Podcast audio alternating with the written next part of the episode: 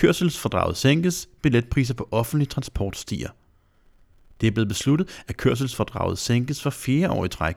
Det vil sige, at kørselsfordraget i 2017 bliver på 1 krone og 93 øre per kørt kilometer, hvor fradraget i 2013 var på 2 kroner og 13 øre.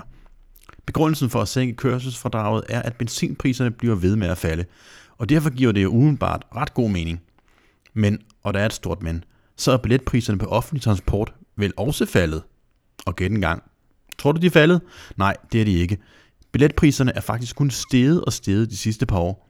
Det fordrer kun én ting, og det er, at tog og buspendlere dropper det offentlige til fordel for bilen. Benzinen er jo så billig, at det langt bedre kan betale sig. Men hvad bør man gøre?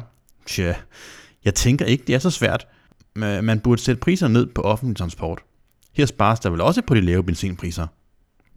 Men hov, har vi ikke lige fået en ny transportminister? Ole Birk Olsen fra Liberal Alliance. Han vil da helt sikkert som det første tage fat i denne problematik. Eller, hmm, ja, umiddelbart har han det nok grundlæggende okay med disse fordele i at køre i privatbil. Har dog alligevel et godt råd til Ole Birk Olsen. Hvis der ikke bliver gjort noget ved denne skævvridning, så vil det til sidst være nærmest umuligt at passere ringvejene på grund af de mange nye bilpendlere. Og for at lette forståelsen, så sætter jeg det på rim for dig. Hvis du vil have plads på vejen til dig og din ministerbil, så må priserne på offentlig transport ned i stor stil.